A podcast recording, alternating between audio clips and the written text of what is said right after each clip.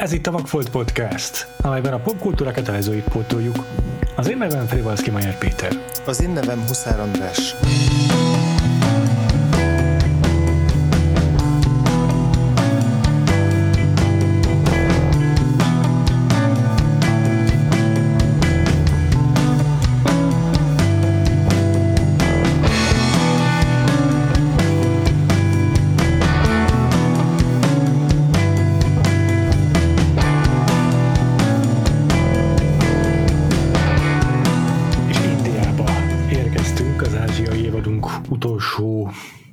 Szakaszában, hát utolsó negyedében, mert még lesz egy, egy másik ország, amit meglátogatunk, ha jól emlékszem. Uh-huh.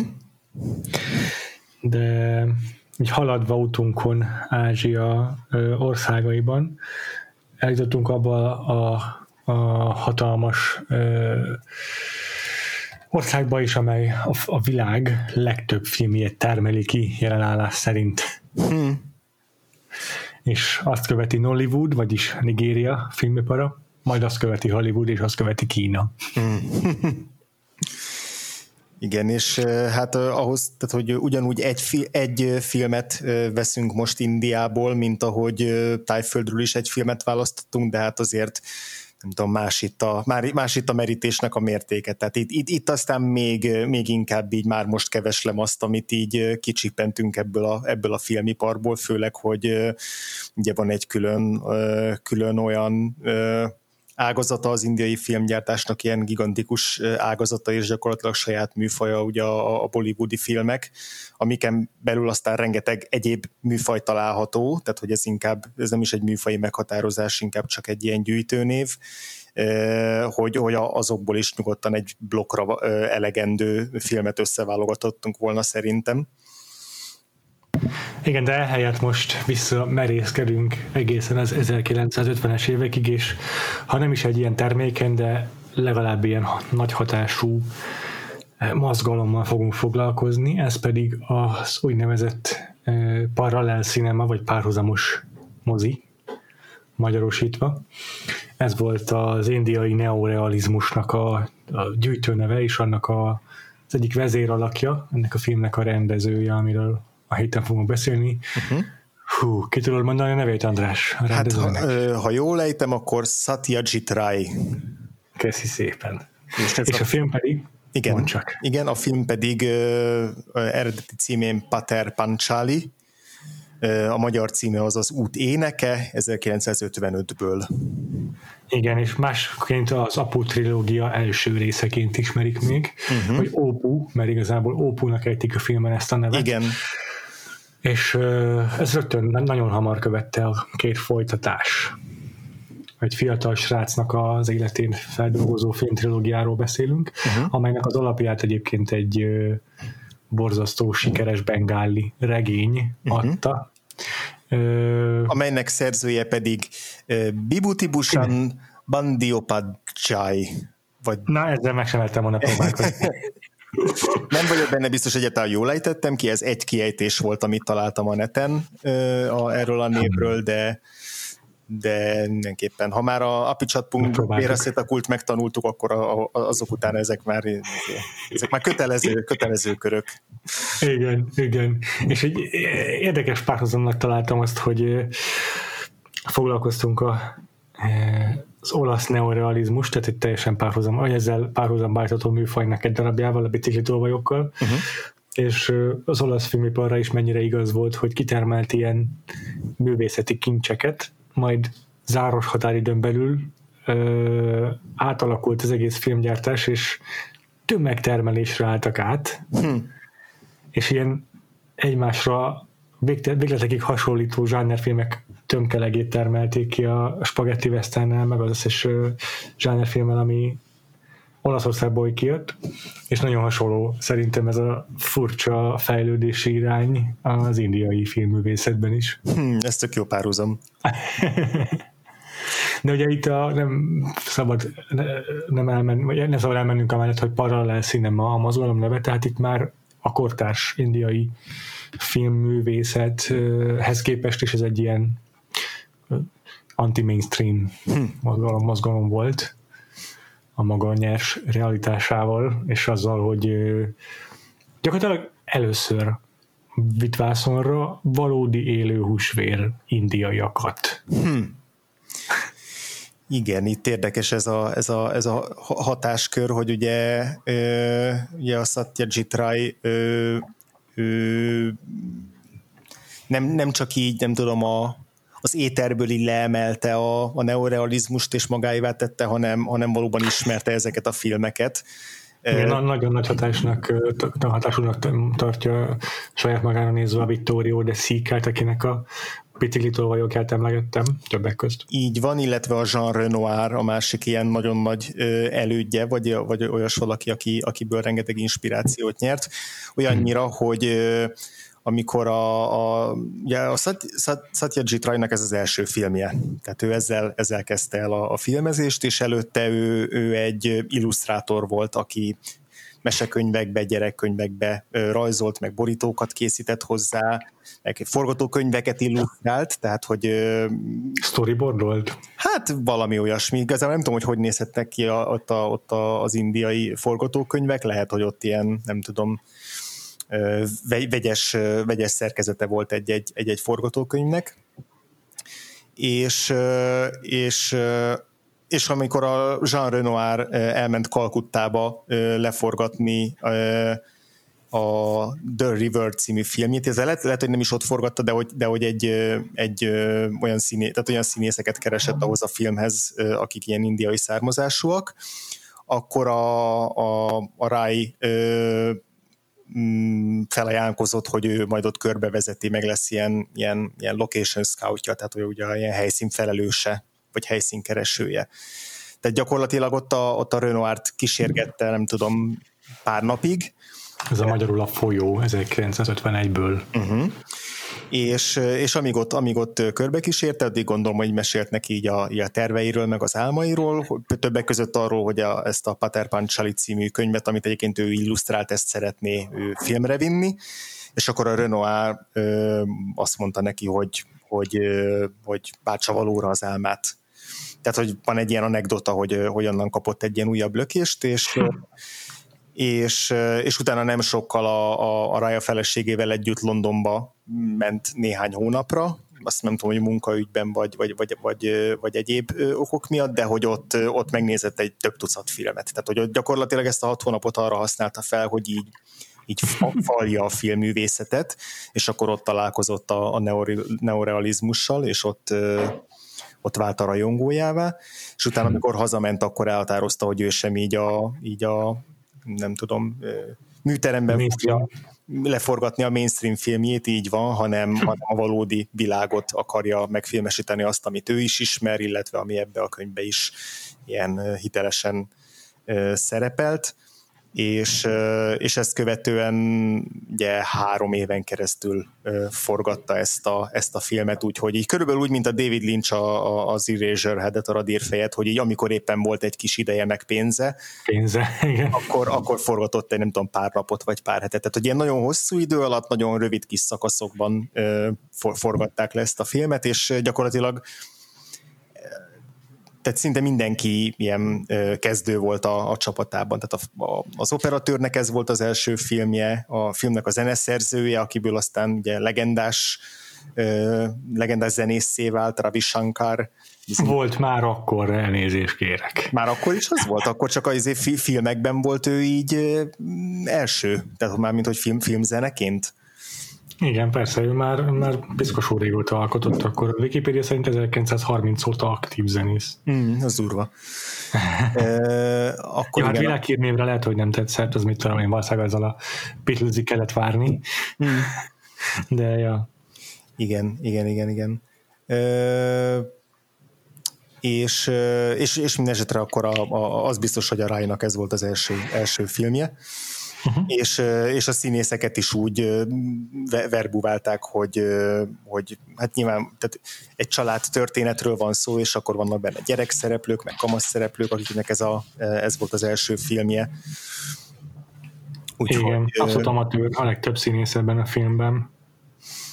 Igen, bár mondjuk a, a, a családfőt játszó ö, színész, ez a Kanu Banerjee, ő, ő egyébként már egy ismert színész volt, de például aki az édesanyát játszotta, ő, ő neki azt hiszem az egyik első szerepe volt, vagy legalábbis így egy, egy korai korai alakítása. Uh-huh, uh-huh, uh-huh.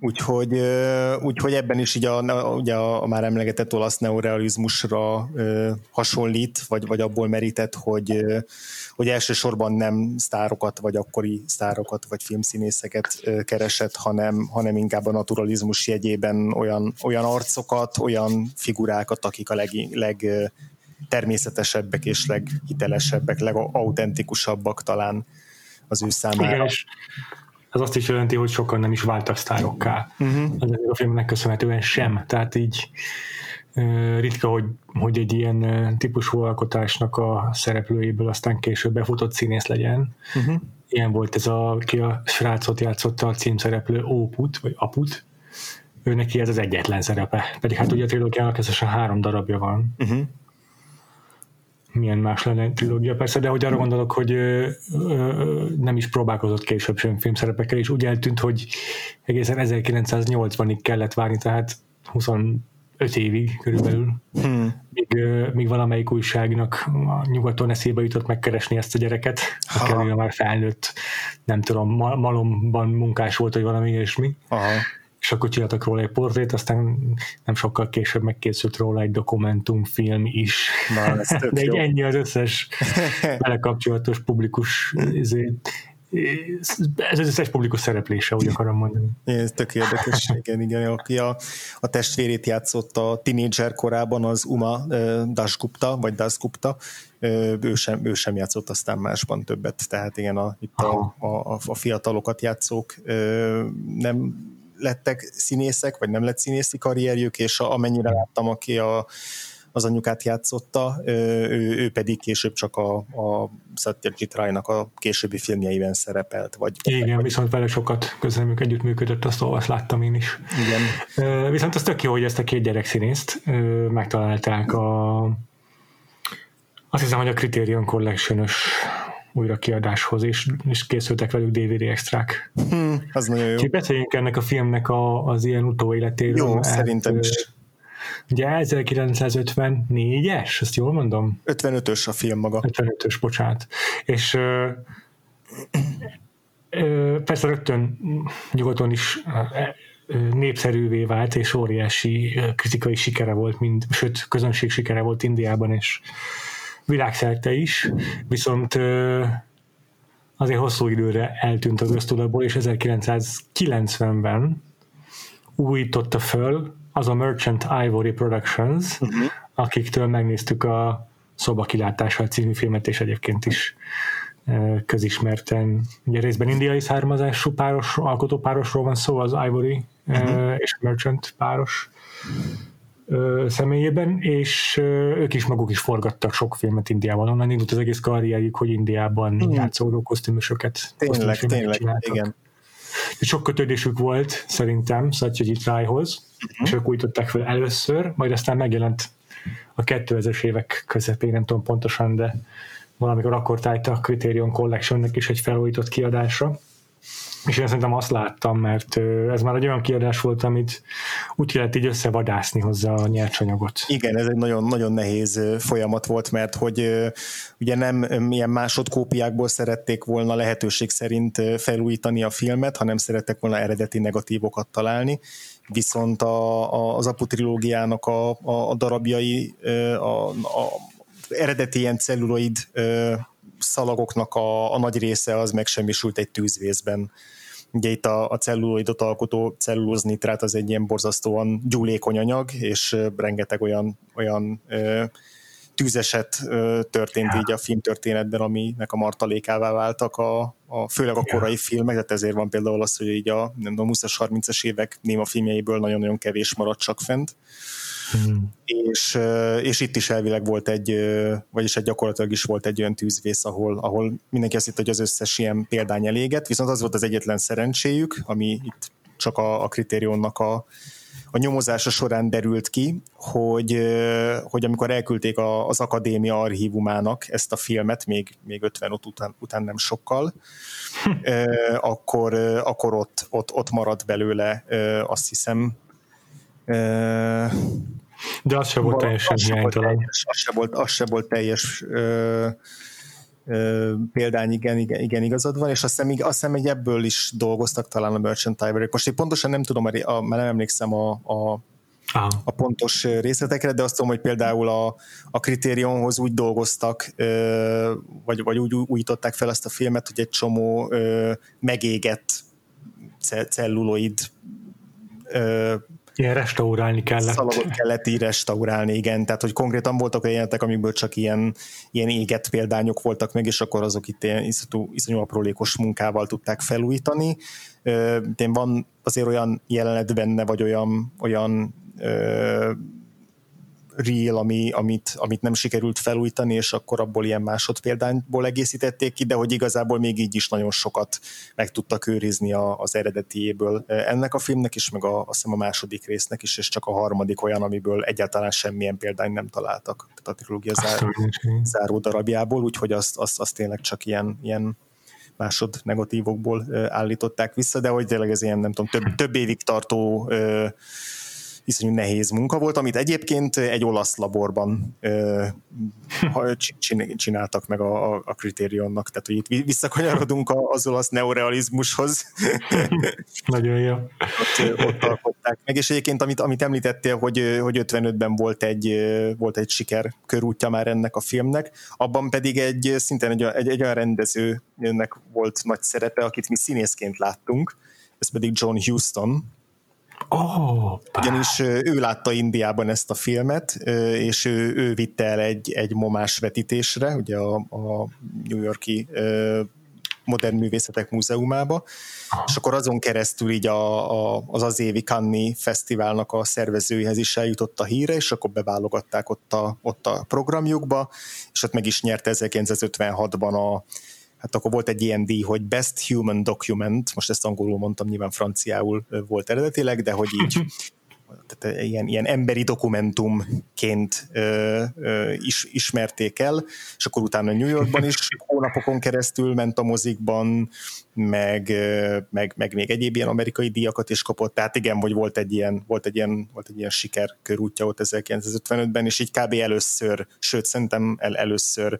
nyílt meg így a, az európai és az angol száz filmrajongóknak a, a szeme, meg a, meg a kíváncsisága India filmművészete felé, szemben mondjuk Japánnal, ahonnan ugye már Kuroszava, meg Ozu, ők azért már, már eljutottak ö, nyugatra. Tehát, hogy az India történetének a nyitás, film történetének a, a nyitásában is szerintem hatalmas szerepet játszik ez a film miatt. Az olyan jellemző, nem? Amikor, eh, amikor egyszer végre sikerül valamilyen idegen nyelvű kultúrának berobbanni a nyugati civilizációba, akkor az szinte biztos, hogy egy olyan filmmel fog megtörténni, amely egy ilyen vérrög valóságot mutat be arra az országnak a, a, a, a, a, a körülményeiről. Igen, és ugyanakkor olyan formanyelven rendelkezik, ami, ami viszont, hogy mondjam, közérthetőbb a, a, a nyugati néző számára is. Tehát, hogy mivel, mivel rengeteget merített az olasz neorealizmusból, és nem, és, és nem mondjuk egy ilyen, egy ilyen hagyományos indiai ö, ö, nem tudom, stílusokat követett, most igazából nem tudom, hogy mik, mik ezek a hagyományos indiai mhm. stílusok, de hogy mondjuk a bollywoodi filmeknek az esztétikájából indulok ki, akkor, akkor uh, ahhoz képest ez egy univerzálisabb, vagy egy európai uh, film, annak azzal együtt, hogy nagyon is indiai történetet mesél el, de hogy, de hogy, de hogy szerintem ez is nagyba közrejátszott, hogy, hogy így a, a, a, a nyugati nézők azok, azok sokkal fogékonyabbá tudtak válni ez iránt a film iránt, mert egy, mert egy abszolút ilyen egyetemes történetet, családtörténetet, felnövés történetet, nélkülözés történetet és küzdelmeket mesél el egy ilyen nagyon természetes filmnyelvel. Sőt, így fogalmaz a, a Wikipedia által idézett egyik kritikus, kritika, mm-hmm. hogy, hogy tulajdonképpen ez megteremtette a ma ismert ilyen coming of age drámát, amely aztán elárasztotta a művészmozikat az 50-es évek közepétől kezdve. Igen, hát ugye ott van a François Truffaut-nak a 400 csapása, ami, ami, ami időben ezt a, ezt a filmet követi. Tehát... Bizony, a, a, a, a, a francia új hullámra volt hatása konkrétan szerintem a Reinek vagy Rájnak. Hm. De most még nem jött ki a legújabb epizódunk a levelező rovatból, de abban megígértük, hogy az ilyen idegen kifejezéseket igyekszünk azért mm. Legalább menet közben elmagyarázni, úgyhogy csak gyorsan coming of age az felnövés történet magyarul, csak mm. sok, sokszor így használjuk. Ja, igen, igen, igen, igen. Elnézést az anglicizmus miatt megint. És tényleg elég sok rendező tartja ezt ilyen mesterműnek. Itt két, két idézetet találtam, az egyik az ki mástól, mint a, a nem angol nyelvű filmek egyik közvetítőjétől, Martin Scorsese-től származik, aki, aki azt mondta, hogy a, az élete egyik legfantasztikusabb mozi élménye volt, vagy, vagyis hát filmes élménye volt számára, amikor először látta a, az Apu trilógiát, és, és Akira Kurosawa pedig azt mondta, hogy ha valaki még sosem látott Satyajit Rai filmet, akkor az olyan, mintha sose látta volna a napot vagy a holdat. Én pedig egy harmadik rendezőt idéznék, a Criterion Collection Mm, köztudottan csinál ilyen Closet Pix videókat, amikor beeresztenek egy rendezőt a, Igen. A, a, nem tudom, DVD kollekció gyűjteményükbe, és akkor bármit hazavihetnek, ami belefér egy hátizsákba. A hamadékok. Igen, hát nekünk is csak rendezni kell egy Oscar jelölt filmet. Ah, igen. Na és a Barry Jenkins szerintem pont a Moonlight előtt ment oda és az első, amit leemelt a polcról, az pont az a trilógia volt, annak a Criterion Collection-es díszdobozos kiadása, és így azt mondta róla, hogy hát nem igazán fejtegetik ott általában a rendezők azt, hogy melyik filmet miért választják, de azt mondta, hogy ő is moziban látta, és hogy el se tudja mondani, mennyire incredible, mennyire fantasztikus ez a trilógia. Na és nekünk... nagy hatással volt. Ne, nekünk mennyire volt akkor ez incredible ez a film? Így, hogy mi nem moziba láttuk, hanem csak itthon. Igen, nekem nagyon-nagyon tetszett. Nekem Én is. nagyon szeretem ezt a filmet. Nekem Te is, is, nekem is fantasztikus. Tényleg egy, egy, egy csodálatos élmény, tényleg, tényleg egy élmény, olyan, olyan, olyan életritmust, olyan, olyan természetességet közvetít, és azt a fajta történetet, amit azóta tényleg így tízezerszer láttunk, tízezer különböző formában, az itt nem csak azért lesz érdekes, mert hogy jó, akkor most visszajöttünk az ősforráshoz, és megnézzük, hogy honnan indul, de egyébként már milyen unalmas, meg poros, hanem tök olyan élő, és, és eleven, és friss, és és, és erőteljes, mint hogyha, mint hogyha nem ezer másik film követte volna, hanem, hanem egy se. Szóval érted? Tehát, hogy ilyen teljesen, teljesen üde, üde ez a film. Nekem az volt a, a meggyőző ebben a filmben, hogy a végén ébredtem rá, hogy, hogy, hogy így úgy, érzesz, úgy éreztem magam, mintha így átmosott volna ez a film, mint a végén a Monszón a gyerekeket.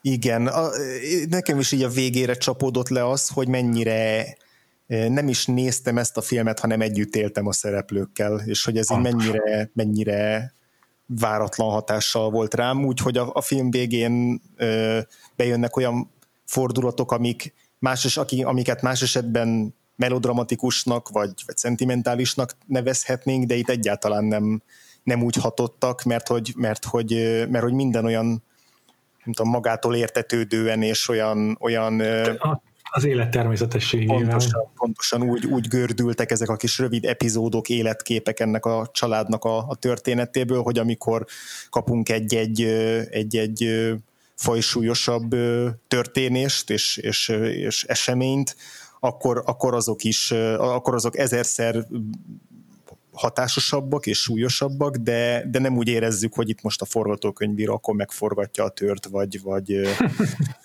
Szóval, hogy, hogy azok is ilyen nagyon természetesen érkeztek el, és, és azokat is ilyen nagyon, nagyon ízlésesen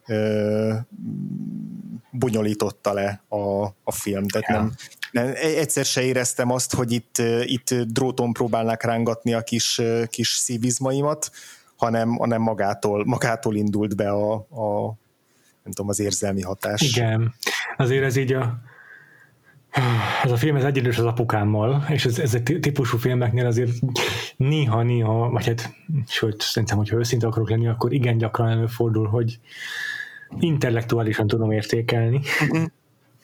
de nem tudom, nem tudok a hatással alá kerülni azzal az erő, erővel, ahogyan valószínűleg a kortárs nézőknek sikerült. Uh-huh. Szerintem a biciklitól vagyok egyébként ilyen volt. Igen, igen, ilyen, a, ilyen volt a biciklitól vagyok is, meg most egy teljesen más, másfajta példa, de, de ilyen, ilyen, ilyenek voltak a, a James Dean filmek is, a legtöbb James Dean film is, amit, amit megnéztünk szerintem, főleg mondjuk az, az, az óriás, nem? Az óriás, az, az, az abszolút adom, igen. A másik kettő az azért szerintem. Igen, egyetértek veled, az óriás jutott most eszembe.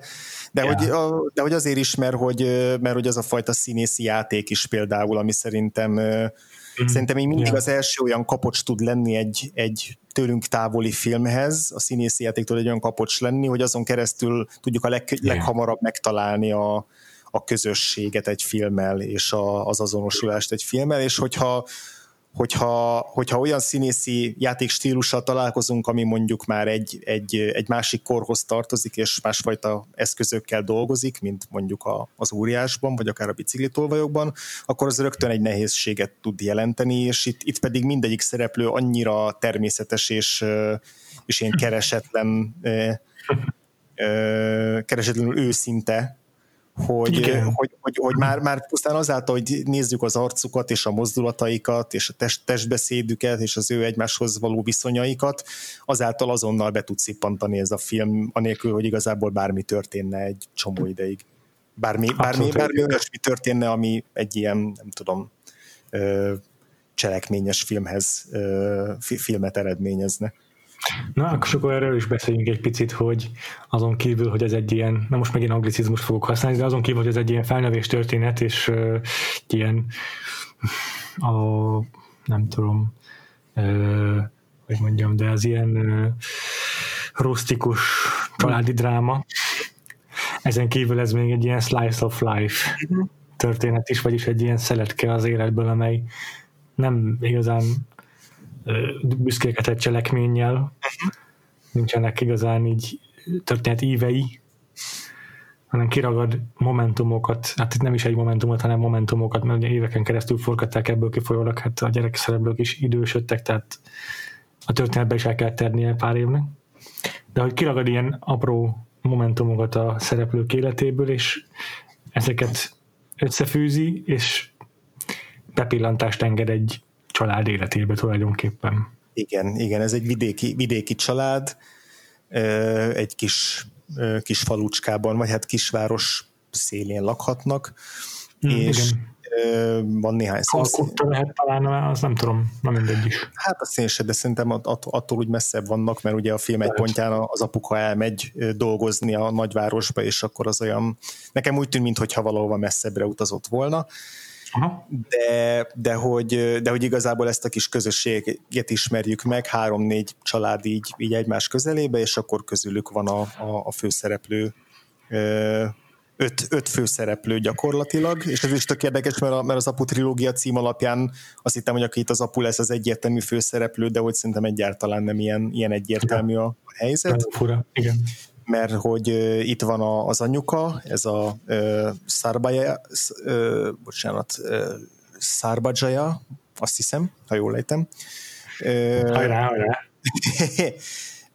aki, aki gyakorlatilag egybe tartja ezt a, ezt a családot, és így minden, minden terhető cipel a, a, a két vállán.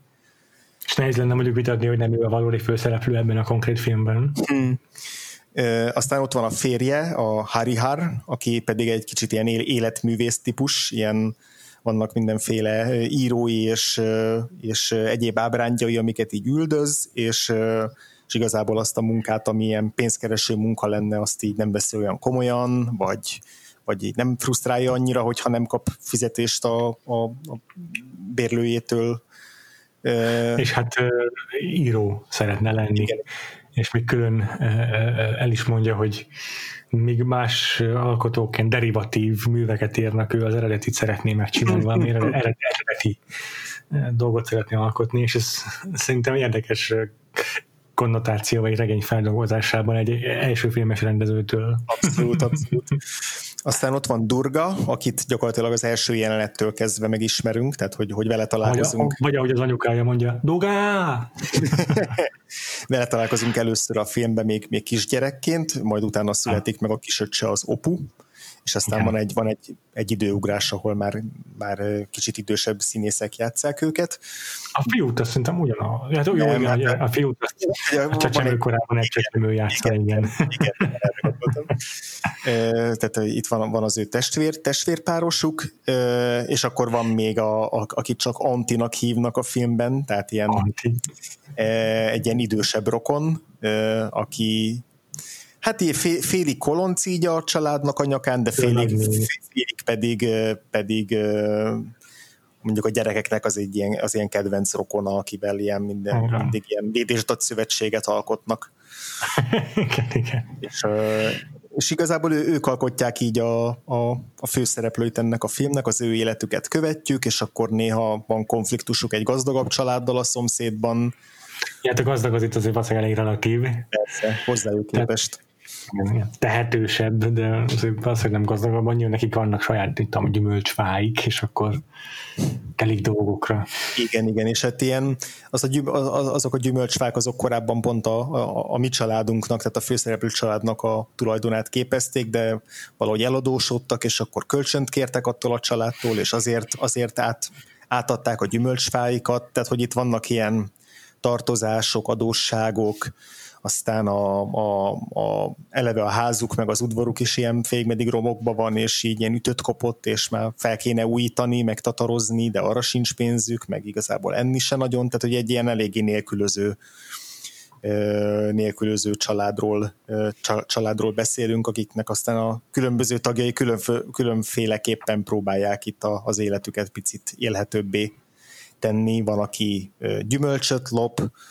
van, aki a nagyvárosba megy, hogy üldözze az ábrányait, és közben próbáljon pénzt keresni, és van, aki pedig otthon mondjuk eladja a családi, nem tudom, ilyen értékesebb tálakat azért, mm-hmm. hogy, hogy, hogy tudjanak mit tenni, de hogy van, van bennük egy ilyen büszkeség, vagy egy ilyen a becsületnek a fontossága, hogy, hogy úgy élni, hogy, hogy az ne legyen szégyen teljes. És, és szerintem abban is nagyon jó ez a film, hogy ezt így nem, nem romanticizálja, tehát hogy nem próbálja ezt a szegénységet és nélkülözést valami ilyen, ilyen csodafantasztikus dolognak ábrázolni, viszont közben, közben mégis ilyen nagyon nagy empátiával és, és emberséggel fordul hozzájuk, és, és, és egyfajta ilyen, és egy tartást és büszkeséget ad nekik pusztán azáltal, hogy, hogy minden napnak újra neki kezdenek, és, és, és megpróbálnak boldogulni. Tehát, hogy pusztán azáltal, hogy próbálnak boldogulni, azáltal abszolút hőseivé válnak ennek a filmnek.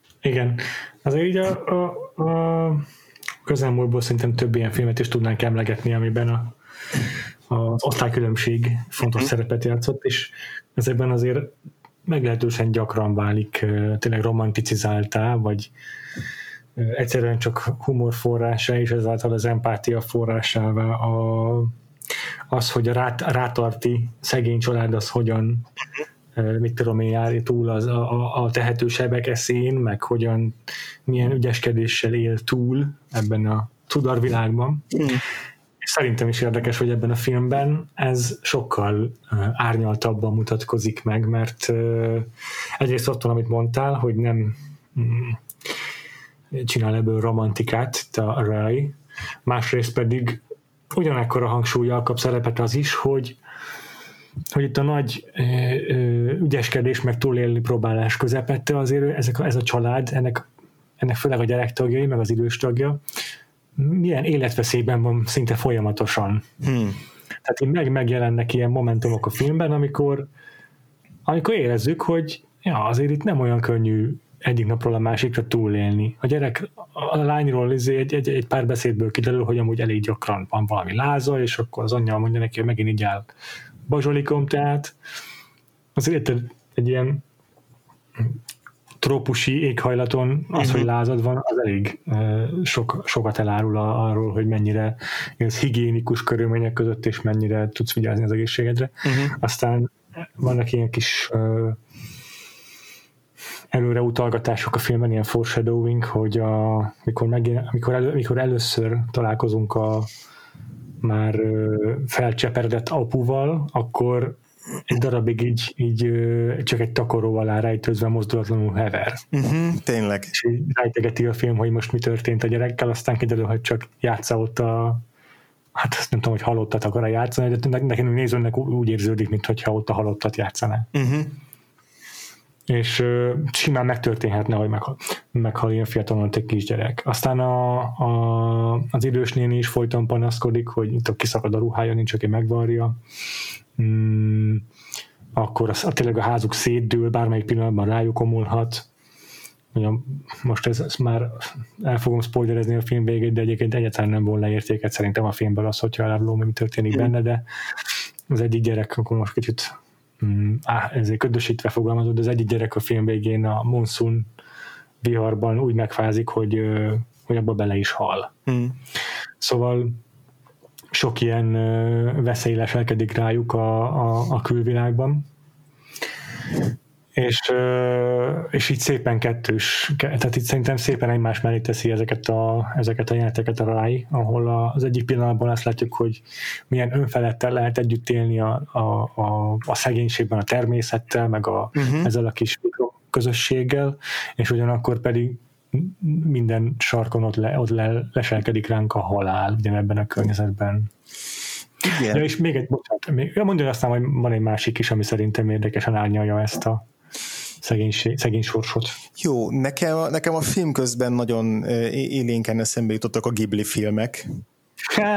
Nekem is. E, ugye jóval kevesebb természetfelettivel, vagyis hát nulla természetfelettivel, e, és, és kicsit több, valóban több, nem tudom, viszontagsággal, mint ami mondjuk egy, egy mi az, aki filmbe szerepel így félúton van ez a film a, a Szent János Bogarak Igen. sírja és a Totoró között. Igen, pontosan, pontosan, pontosan én is, én is valami ilyesmire gondoltam, hogy, hogy megvan benne a, a Szent János Bogaraknak a, a magyar címe annak, szóval a Grave of the Fireflies. Igen, igen, igen annak a, annak a, a halálközelisége és, és tragikuma és, és állandó veszélye való szembenézése gyerekszemmen keresztül, gyerekszemszögön keresztül, és megvan benne a Totorónak ez a cselekménytelen, életképszerű ö, felépítése, és azok a, az a fajta ö, jelenetek, olyan jeleneteknek az összefűzése, amikor egyszerűen csak azt figyeljük, hogy gyerekek játszanak, vagy veszekednek, vagy,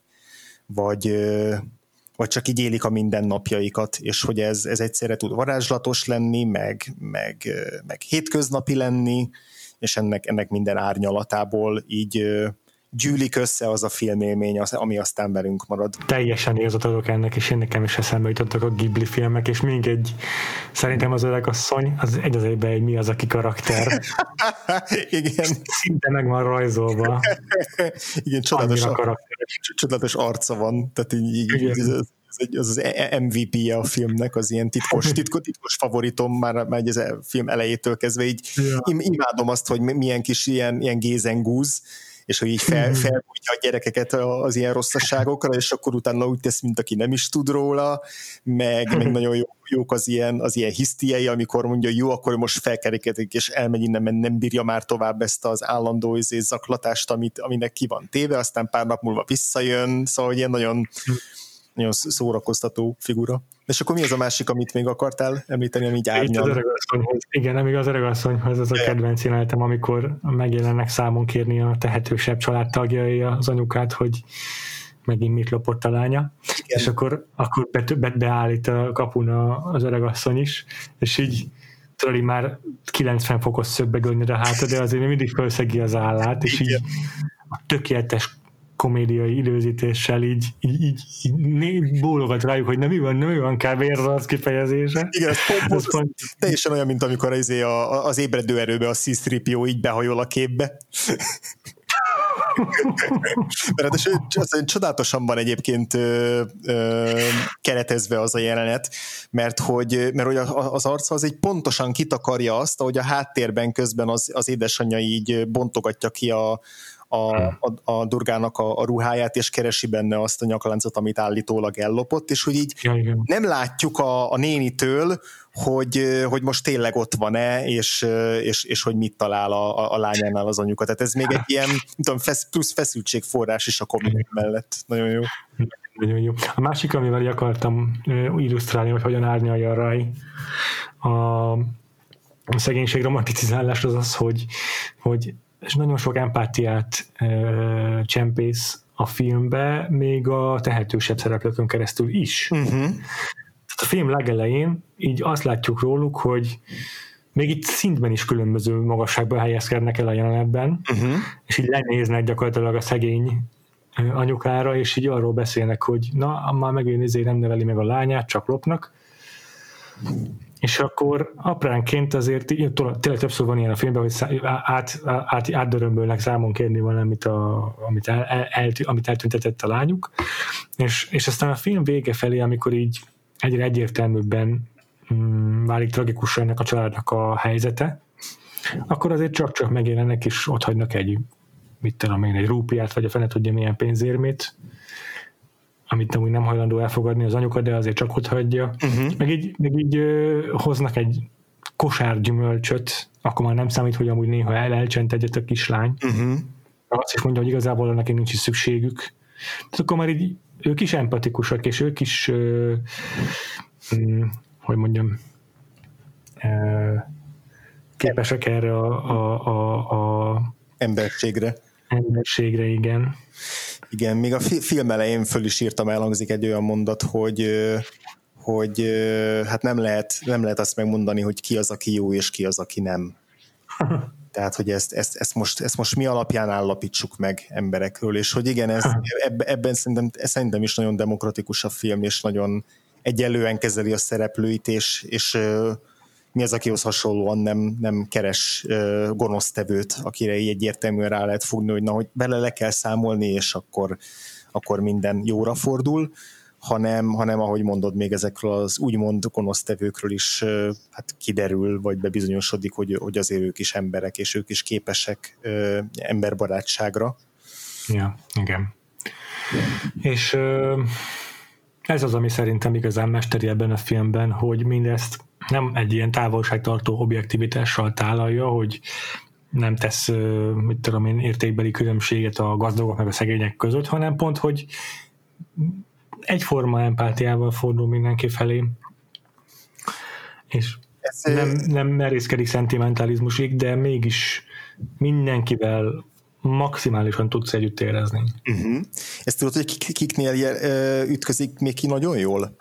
A, a, a szülőknél, a két szülő karakterénél, az ő kapcsolatuknál, mert hogy mert hogy ugye az ő, ő dinamikájuk az végig olyan, hogy a, ugye a, a férfi, a, az apuka, a Hari Haru a férfi a háznál, ugye ez egy pa- paternalista A pénzkereső. paternalista társadalom, pénzkereső, az anya az, neki az a dolga, hogy otthon gyerekeket nevelje, meg a háztartást ellássa, és hogy végig a Hari Hari egy magától értetődő módon követi így a saját ambícióit, és kergeti a vágyait. Tehát, hogy az az, az ő, nem tudom, előjoga, hogy akkor ő, ő megteheti azt, hogy akkor megpróbál íróként befutni, meg, meg nem vállalja el azokat a munkákat, amik tényleg azonnal jó pénzt hoznának, hanem inkább, inkább kibár még, meg, meg úgy tesz, mintha nekik nem lenne olyan fontos, mert azért, mert azért még, mégse tűnjön ilyen, ilyen, ilyen kétségbe esettnek. Yeah. Tehát, hogy ő, hogy, hogy ő még úgy érzi, hogy ezek, ezekben így szabadon választhat, és akkor a film közepén, vagy közepetáján van is egy olyan párbeszéd, amikor így a, a felesége így el, elmereng azon, hogy hát neki is voltak álmai még az életben, és ő is többet szeretett volna, és aztán azóta meg csak így áldozatokat hoz. és, ö, és, és ebből is születhetne egy olyan végkövetkeztetés, hogy akkor itt a, az apuka a gonosz, vagy legalábbis ő a, ő a felelőtlen, ő az, aki az ő hibájából történnek itt a tragédiák, a, az anya meg az áldozat. De a film végén az apukával is ugyanúgy együtt lehet érezni, amikor hazatér, ké, megkésve, és, és valóban így, nem tudom, a felelőtlen hónapok után. Igen. De hogy, de hogy őt is ugyanúgy meg lehet sajnálni, és az, amikor, az, amikor ott elmeséli a, a, a, a kis, kis falucska, falucska vagy kisváros öregeinek, hogy hm. miért hagyják ott a, a, a családi házat, az ősei házát, és akkor el, el, elmeséli, hogy ő mennyi mindent tervezett így az életbe, és hogyan találta ki, hogy akkor kivel mi fog történni, és hogy, és hogy minden, minden álma és minden terve dugába dőlt, és hogy amikor azt mondja, akkor az ilyen, az, az is tragikusan tudhatni, még hogyha itt nem tudom, vádoljuk is egy kicsit őt, vagy, vagy felelősnek is tartjuk egy kicsit azért, hogy, hogy idáig fajultak a dolgok, de hogy, de hogy az ő, ő érzelmi drámáját is szerintem át, át lehet ugyanúgy élni, és, és abban a beszédben benne van az, az ő felismerése is, és az ő bűntudata is. Igen, igen, igen, igen.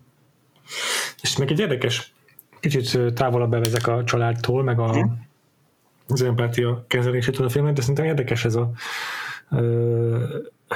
az is, ahogyan ezt az egész kis mikrokozmoszt, a falu szélét, vagy a falut, hogyan helyezi egy ilyen tágabb kontextusba ráj, mert azért meg megjelenik a, a modern civilizáció, tehát Igen. a gazdagság is.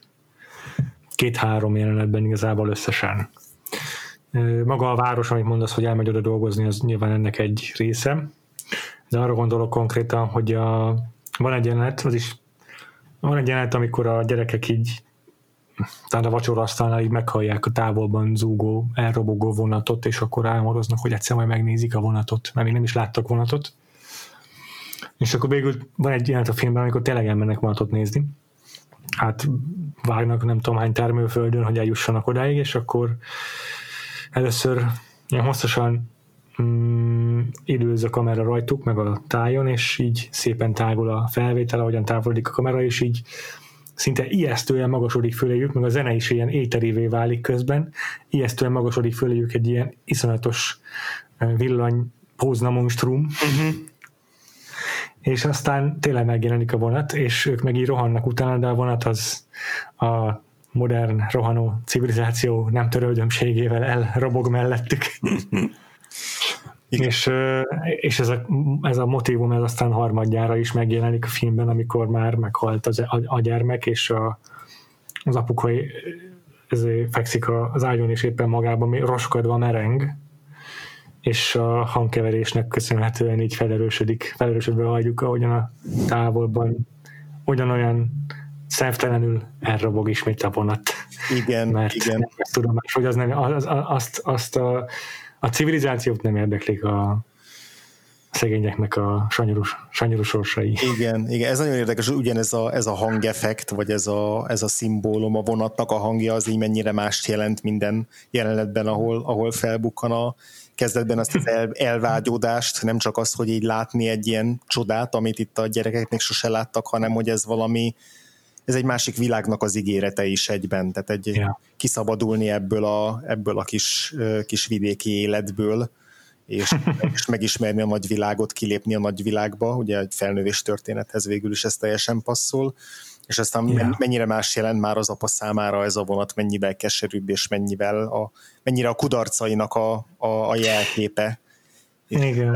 És, és, és egyben annak is, hogy akkor aztán nem tudom, hogy, nem tudom, hogy vajon ott dönti el, vagy, vagy ott, ott érlelődik benne az a döntés, hogy akkor elmennek, és egy városban próbálnak szerencsét, de hogy lehet, hogy még ezt is jelenti, hogy akkor, akkor ez már egy, egy ilyen, nem tudom, végső pont az ő addigi életükben, és hogy a, yeah. ahogy a vonat is elrobog, úgy ők is, ők is más, más tájakra mennek tovább. Yeah. Egyébként az, az fantasztikus az a jelenet, amikor, amit meséltél, amikor a, abba a búza mezőbe, vagy nem tudom milyen mezőben vannak a gyerekek, és hogy így, így elvesznek a hatalmas kalászok alatt, még mielőtt, még mielőtt meglátnánk a póznát, ami aztán egy még ilyen nagyobb monstrum, és még olyan, ugyanolyan furcsa, mint amikor a, a tavasz, nyár, ősztél és tavaszban megjelent a, az edzőcipő mondjuk, meg a Igen. vagy a bummiban a mobiltelefon, tehát hogy ezekbe, a, ezekbe az ősibb és természetközelibb filmekben mennyire váratlanul tudhatni a modernitás, ez, ez egy, ez egy tök érdekes visszatérő eleme most már így az ázsiai évadunknak. Igen, és akartam is emlegetni a bummit így, hogy szóba hoztad, hogy a, úgy tűnik, hogy Tájföld filmművészetéből is az a film érte el a legnagyobb közönség sikert nyugaton, amely ö, egyrészt kilóg a saját hazájának a mainstreamjéből, másrészt a saját hazájának a, a vidéki szegény közösségét mutatja be közelebből. Igen, igen, igen, igen. Egyébként végig, végig gyönyörűek a táj felvételek ebben a filmben, tehát vannak olyan, olyan montások, amikor mondjuk a, tónak a felszínét, vagy a tavirózsákat mutatja hosszú jelenetekben, azzal mondjuk a, az esőnek megalapozva, ami aztán felkorbácsolja azt a, azt a tavat, vagy akár ez a, ez a mező, vagy az erdőnek a képei, tehát... Tele van ilyen kis háziállatokkal, meg egyéb ilyen környékbeli kis állatokkal is egy csomószor. Igen, igen, igen és ezeken is így elidőzik, hogy akkor ott a kutya meg a macska verekszenek, vagy hogy játszadoznak mm. egymással mondjuk és, és hogy ennek, ennek is van egy ilyen idilli, idilli jellege, mint Igen. hogyha így, és tényleg, mint amikor visszaemlékszünk a, a, a, a gyerekéveknek a, a boldog pillanataira, és akkor kicsit, kicsit azt az érzést tudja átadni itt ezzel a, ezzel a környezettel, meg azt, hogy, hogy itt nem csak a nyomorról szól ennek a családnak az élete, hanem egyfajta természetközeliségről is. Igen, de tudod, mit figyeltem én meg, hogy a Ryan a képeiben uh, ilyen, ilyen, ilyen kézzel fogható módon én nagyon régen láttam a, ennek a trópusi hm. monszunik hajlatnak a forróságának az elviselhetetlenségét. Aha. Aha. Csomószor így szinte látni az embereken, hogy kitikkadnak tényleg, hogy elviselhetetlenül magas a páratartalom, és ahhoz még a levegő hőmérséklete is. Igazad van, igazad van, igen, amikor ilyen tényleg egy-egy korty víz az, az ja. mennyit számít, és hogy a, ez a film leg, leg csodásabb jelenete, és aztán így utólag egy persze tragikusabb is, de hogy a tényleg egy ilyen, egy ilyen nem tudom, éteri pillanat az, amikor, a, amikor már lezúdul az ég, ilyen felhő, monszun, felhőszakadás kapja el a szereplőket, és akkor a, a durga kiállott a, a kis tó mellé, és, és ott a szakadó, szakadó esőben ott pörög, és a haját forgatja, és így felemeli az arcát a, az ég felé, és az tényleg egy ilyen, egy, egy ilyen egészen megrend, megrendítően szép, ilyen, nem tudom, szabadságélményt ad a karakternek, akit, akit, akit nem tudom, a, a, a film során el, elég sokszor így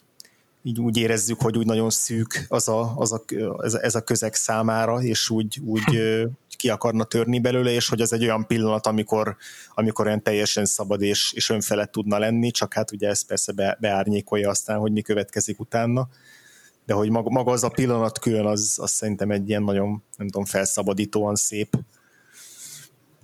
Igen.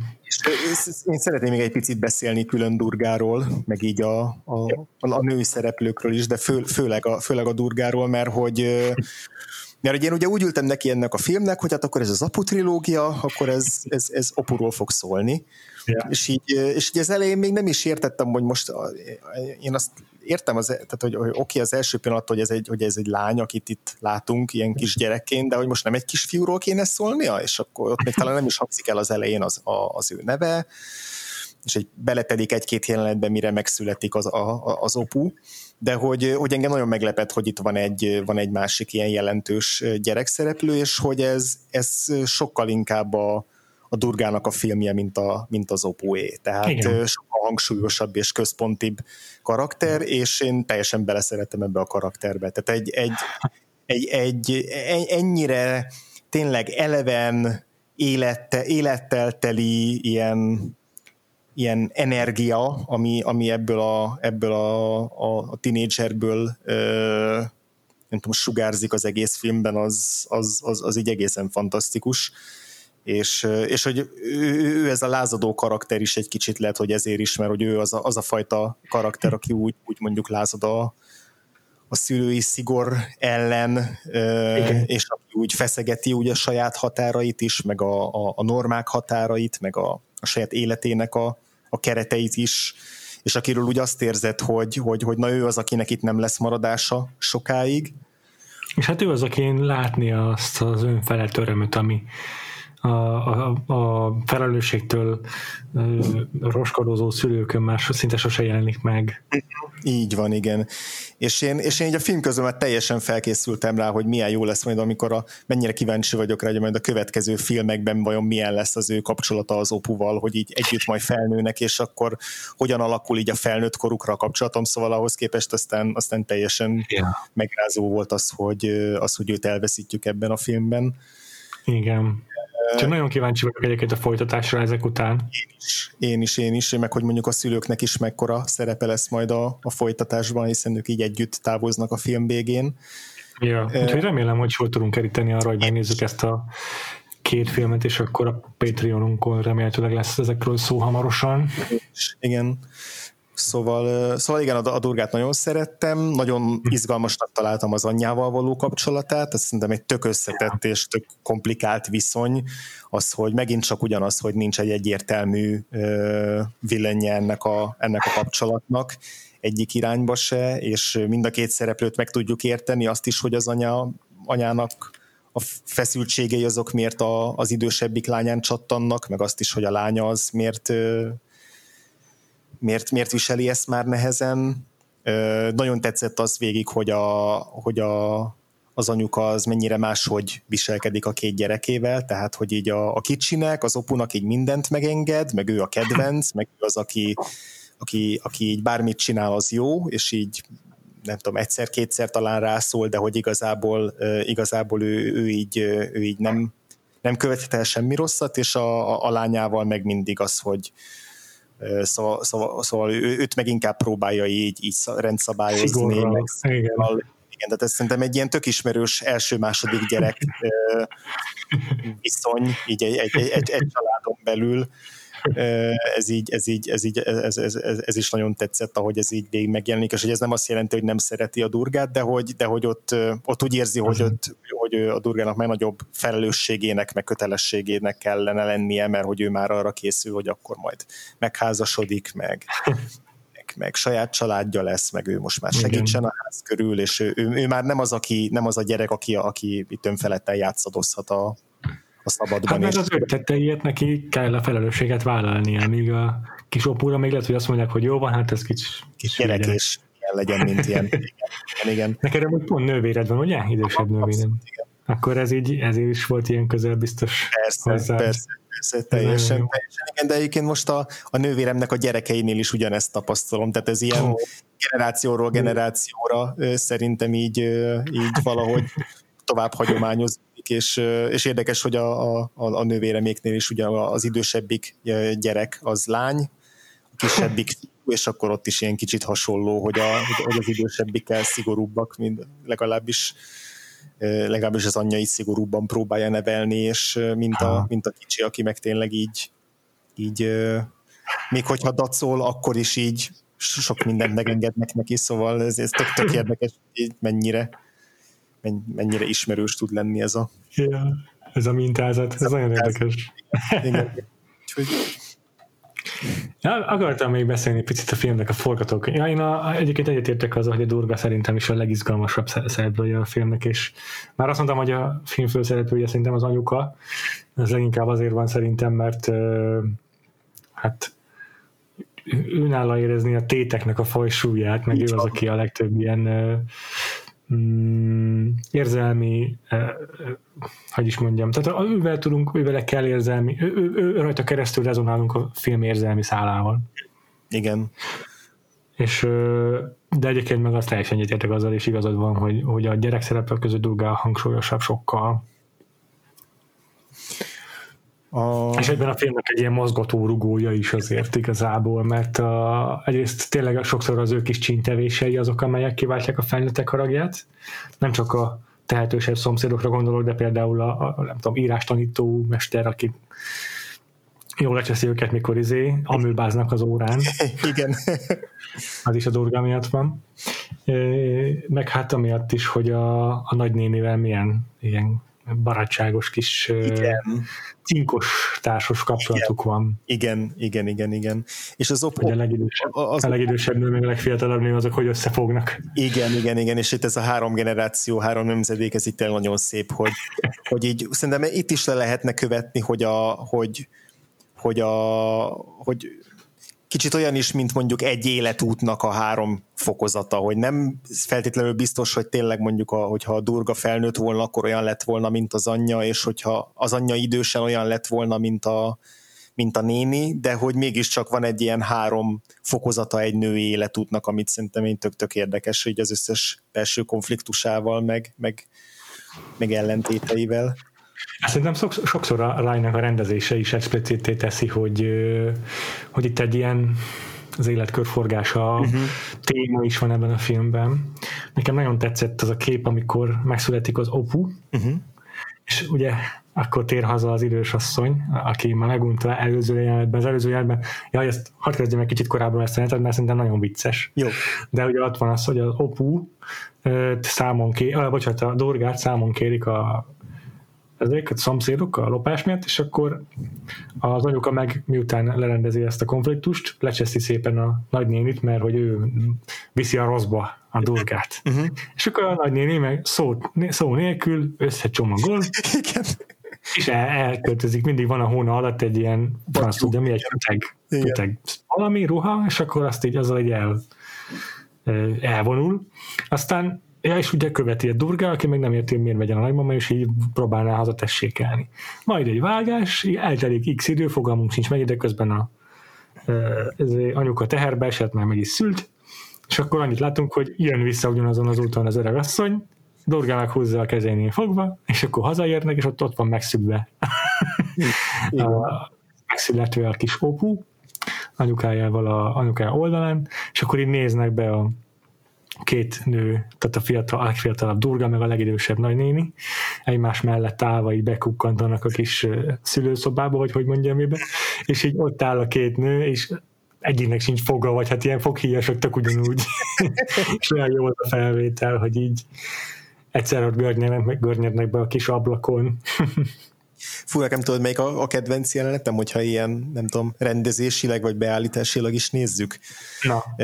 amikor amikor a, azzal vádolják a, a, a durgát, hogy ellopta annak a másik lánynak a nyakláncát, vagy a hm. ez kis ékszerét, uh-huh. és akkor, akkor ugye ott a, annak a családja utána dühösen kivonul, és akkor az anyjában ugye a felgyűlömet feszültségek azok így kirobbannak a, a, a lányával szemben, és ugye a hajával fogva elkezdi rángatni, és ugye így ki, kilöki a, a, az udvarból, a házból, és ott van egy iszonyú jó felvétel, amikor így tehát tök jó, tök jó eleve az, ez az udvarnak a felépítése, hogy van egy ilyen kőkerítés, de a kőkerítésen van egy ilyen kis lyuk, ami így simán át lehet mászni, és hogy a kamera egy csomószor azon keresztül így beszi fel azt, hogy mi történik az udvarban, és itt meg az a beállítás, hogy így pont azon keresztül így jobbra a képen látjuk a, az anyát a, az udvaron belül, és akkor baloldalt pedig a kőfal túloldalán meg ott van a lánya így a, a, a, a, a rázárt kapunk kívül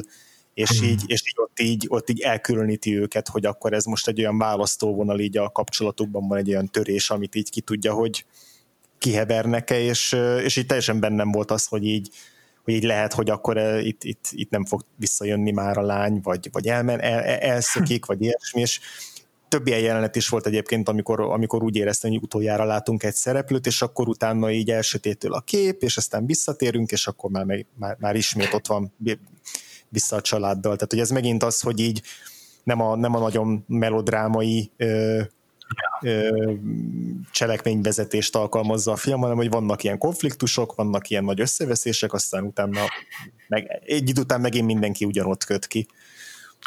Igen, és ehhez így, ehhez tökéletesen passzol ez a ez ilyen elliptikus történetmesélés, hogy látjuk ugyan ezeket a vitákat, meg ezeket a konfliktusokat lejátszódni, de a nagy kibékülés, meg az ilyen igazán katartikus jelenetek, azokat nem kell nézegetni. Nem Igen. kell manipulálni a nézőt. Ezek, így, ezek így elmúlnak szépen, ez, ez ilyen családon belüli dolog.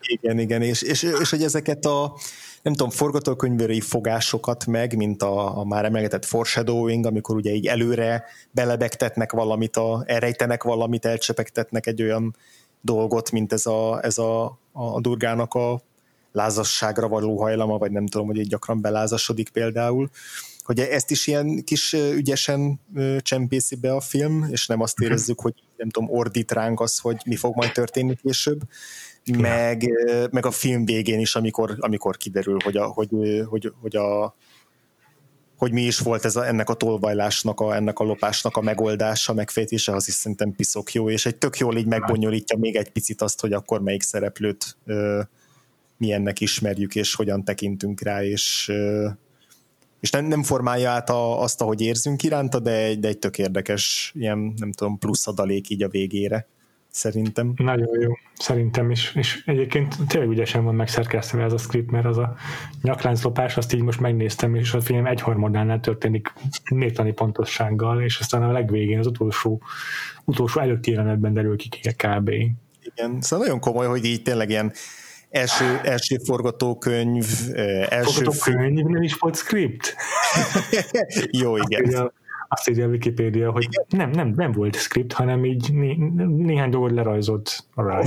Oké, okay, ez tök jó. Voltak. Hát storyboarding volt valamennyit. Aha, ezt nem tudtam. És akkor annyit, ja, annyit ö, ö, ö, ír még, hogy elvileg volt valamiféle első vázlata, vagy hát ilyen jegyzeteiből összetákolt első vázlata, amit ezen a londoni útból úton hazatérve jegyzeted le. De igazából főként storyboardokkal forgattak. Wow, wow, ezt nem tudtam. De ugye annyira magabiztos ez a film, hogy így a kameramozgások is, nem azt érzem, hogy itt, itt mindenki először fel a kezébe kamerát, és itt kísérletezi ki, hogy mit lehet vele kezdeni, hanem ilyen... Mint aki... az operatőrnek is az első filmje. Hát ez az, ez az, de hogy tök olyan, mint hogyha mindenki pontosan tudná, hogy mit kell csinálni, és, és hogyan, hogyan tudják nem tudom, felsnittelni a jeleneteket, és, és mi a legjobb plán egy adott jelenethez, és egy csomó ilyen magától értetődő filmnyelvi ötlet, meg technika van benne. Ami... Nagyon, nagyon, nagyon, nagyon intelligens, és nagyon szépek. Nekem egyébként a kedvenc felvételem, ha már kedvenc hmm. felvételeknél tartunk, mm, az, amikor ez is egy ilyen, mi az a kis ilyen, nem is tudom, népmesei hangulatú jelenet igazából, mikor megérkezik a falu a cukorka árus, uh-huh. És uh, ugye egy gyerekek egyből kiszúrják, és oly, te cukorka árus, menj apuhoz pénzt kérni, majd nem kiderül, hogy nincsen pénzű a apukájuknak, és akkor, de azért mégiscsak a cukorkáros, és így tudják, hogy mit tudom, megy a szomszédba utánuk, hm? úgyhogy elkezdik követni, hát ha majd ott nekik is csúran cseppen valami, és akkor így van egy ilyen hosszú jelenet sor, ahol csak így mennek utána a liba sorban a két gyerek. Igen. És van egy felvétel, amikor így a, a kis tóban itt tükröződik a három alaknak a sor, sorban a képe, ahogy tényleg követik egymás liba sorban, és így trekking shotban veszi fel őket, ahogy a tópartján vonulnak, az, az nagyon tényleg ilyen mesefilmes. Igen, igen, igen. És ez egy egész filmnek van tényleg egy ilyen a gyerekkornak a, a, az összes ilyen, ilyen csíntevései, meg álmodozásai, meg reményei és álmai. Igen, ezt valahogy nagyon jól meg tudja örökíteni az összes egyéb ilyen felnőtt nehézség és viszontagság és tragédia mellett, tehát szerintem egy ilyen nagyon piszokkerek film, és, és, és, és én is nagyon kíváncsi vagyok, hogy ez hogyan bomlik majd ki egy, egy karakter tanulmányá, vagy egy felnövéssé itt az opus, opus számára, főleg, hogy itt, tehát ez alapján a film után én igazából még így nem tudom, hogy ő milyen ember, mert hogy kisgyerek, yeah. anyos, Yeah. nagyon szereti. Igen. De hogy itt pont ő a legkevesebb, őtől, őről tudunk meg a legkevesebbet. Őről tudunk meg a legkevesebbet, ő csak így szemlélődik, és így vele együtt szemléljük a családját, és ismerjük meg a családját, és így nagyon kíváncsi vagyok, hogy milyen, nem tudom, milyen emberré válik majd később csomószor még eszembe jutott egyébként erről a fajta történetmesélésről, meg ezekről a képekről, tök hülyeség, de nekem az indul a bakterház. Aha. az is ilyen cselekménytelen Igen. kis epizódikus valami, amiben a gyerekek szemén, szemén keresztül látjuk néha a család konfliktusait. Igen. Ott is rémlik, hogy van ilyen, szerintem konkrétan olyan jelenet, hogy így a gyerekek, vagy hát a szereplők egymást kergetik a ház körül. Abszolút, igen. Majd aztán így kirohannak a termőföldre, és a kamera meg itt távol, tehát távolodnak a kamerától, a kamera már csak veszi őket statikusan, ahogyan itt távolodnak. Szerintem tuti, hogy van pont ugyanilyen felvétel az indul a házban. Nagyon jó. Még szerintem beszéljünk egy icipicit a hangról, meg a zenéről. Mindenképpen. Mindenképpen. Ugye a, a vonatos dolgokról már meséltem, szerintem marha jó a hangkeverése a filmnek. Uh-huh. Egy ilyen hangkeveréses plusz zenei adalékot vettem észre, ami tetszett. Aztán talán belemeltünk magával Ravi Shankárnak a művészetébe, uh-huh. hogy a, van ez a jelenet, amit az előbb felidéztem, hogy a, nagy, hogy a nem a nagymama, a nagynéni ö, ugye megelégeli az anyukának a szidalmait, és összecihelődik, és elmegy. Na és akkor ezt tesz alá egy ilyen érdekes hangeffektet a Rai, vagy hát nem tudom, hogy azt igazából hangeffektes csinálta vagy Ravi Shankar, de az történik, hogy a szidalmazza az anyuka a nagynénit, a néni meg bevonul a kis ilyen, hát szobában nem mondanám, hogy szobában, egy ilyen kis alkóvba összepakolni, és így, ahogyan bevonul a szobába, így felerősödik valami fülcsöngésszerű zörej. Hmm hogy így kizárja már az öreg asszony, meg hát gondolom egyébként is romlik a hallása, és akkor ezt is reprezentálja ez a hang, de hogy így kizárja azt, hogy őt fontos szidalmazza az anyuka. Hmm. Majd ugyanez a hangeffektus tér vissza, amikor a gyerekek visszatérnek a vonatnézőből, és így keresik a nagynénit, és megtalálják, aki ott hever az árokparton, és már nem moccan többé. Tehát kizárta már a külvilág hangjait, úgy mondani ismét. Igen, igen, igen, ez tök jó. Többször van, lehet, hogy csak ezeknél a jeleneteknél, amiket most te mondasz, de én is emlékszem olyan, olyan jelenetre, amikor így szereplők veszekednek hangosan, és, és elveszi a hangot aha, a, a ráj, aha. és, és elveszi a zenét is, és, és csak egy ilyen nem tudom, ilyen, ilyen csend effektel emeli ki mondjuk annak ja. a, ott a, a, a mimikát, vagy a, vagy a szereplőknek a, a viselkedését, és hogy nem kell hallanunk azt, hogy ott konkrétan mi hangzik el. Ez nekem is nagyon tetszett, hogy sokszor pont a legfajsúlyosabb, meg legdrámai jelenetekben nincsen zenei aláfestés, e- e- ergo nincsen zenei manipuláció. Uh-huh. Igen, igen, se zenei manipuláció, se ezek a klasszikus ilyen ráközelítések, ja. amik így, amik így mondjuk a, ott a haláleset után, ahogy, ahogy a, a gyászoló szülőket mutatja a kamera, az is egy ilyen teljesen tárgyilagos és és Igen. nem távolságtartó, de, de nem is tolakodó megoldás, hanem egy ilyen tényleg é- é- életbe beleágyazódó kamera, hogy az ő életbe beleágyazódó kamera, amilyen, nem tudom, rokon szemben rögzíti azt, hogy mi történik velük. Ez, ez, ez, ez hihetetlen tehetségről tesz tanulvallomás, hogy első filmesként valaki erre így ráérezzen szerintem. Igen, igen, igen. És akkor beszélni egy kicsit a, a, a Ravi Shankarról mindenképpen. Jó.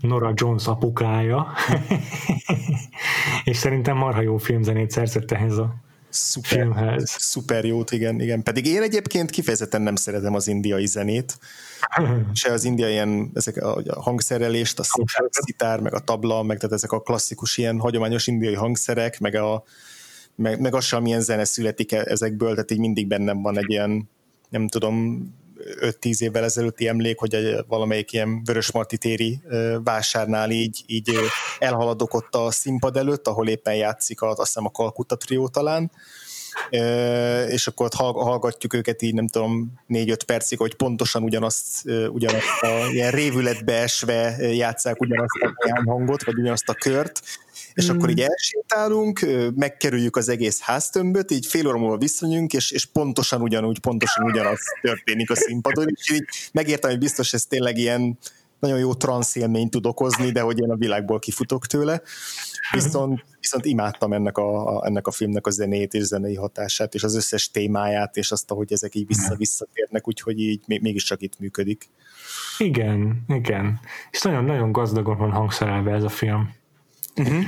Tehát a, a, a vonósok, meg a fúros hangszerek mellett egy csomó jelenetben csak ilyen perkusszív valamik szólnak, fogalmam sincs milyen hangszer, kolompoktól elkezdve csengőkön át minden.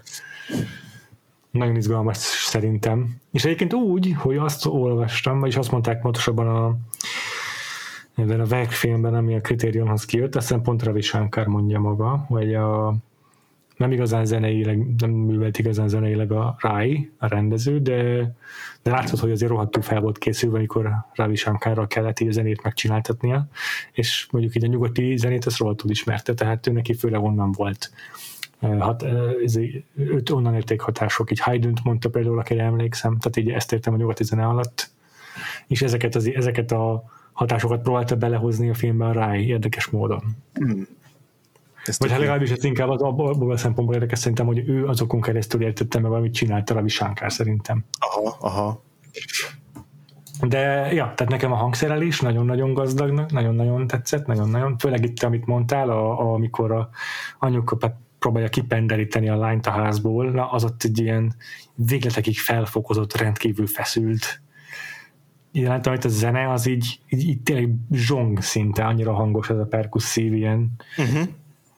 Nem tudom micsoda, ami ott szól. Uh-huh. És a másik, ami szerintem hasonlóan ilyen feszültségkeltő volt, az meg pont a vonatos jelenetnél, amikor így meglátjuk ezeket a villanypóznákat, és tényleg szintén éteri, szinte már horrorisztikus hangeffektusokat hallani. Igen, hogy ott odahajolnak a póznához, és így, és így hallgató, hallgatják azt a zúgást, ami az elektromosság, az így nagyon vagy a, vagy a, igen, a villany. Ja, de nagyon tetszik alapvetően a filmnek, igen, a zenei, ilyen dallamosabb zenei témái is. Uh-huh. Igen, nagyon. Föltűnt a, a, a, a Darjeeling Limited hogy Wes Anderson szerintem megy az egyben ennek a filmnek a zenét vette kölcsön ahhoz a filmhez. Igen, igen. Nézd meg, van fel a YouTube-on videó, tehát jelenet a filmből. De ilyen összehasonlítás, vagy csak, hogy te felismerted nem, nem, benne? csak így felismertem benne. Aha, tök jó. Nézd bele.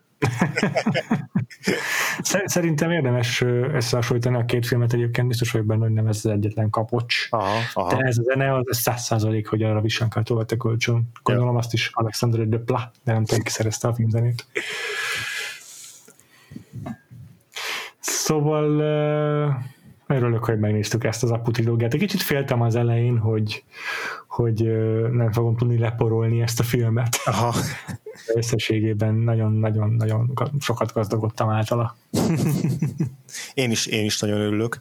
Én itt közben meg, megnéztem, hogy nem Alexander Duplas szerezte a Darjeeling Limited zenét, hanem egészen konkrétan a Satyajit Rai-nak a filmjeiből kölcsönöztek uh, zenei betéteket, tehát yeah. teljes mértékben valid a, a felismerés, mert itt legalább nem tudom, tíz, tíz, tíz vagy nem tudom, nem, azért a tíz a sok, de négy különböző Rai filmből van benne betét, betétdal, úgyhogy teljesen, teljesen jó, teljesen stimmel.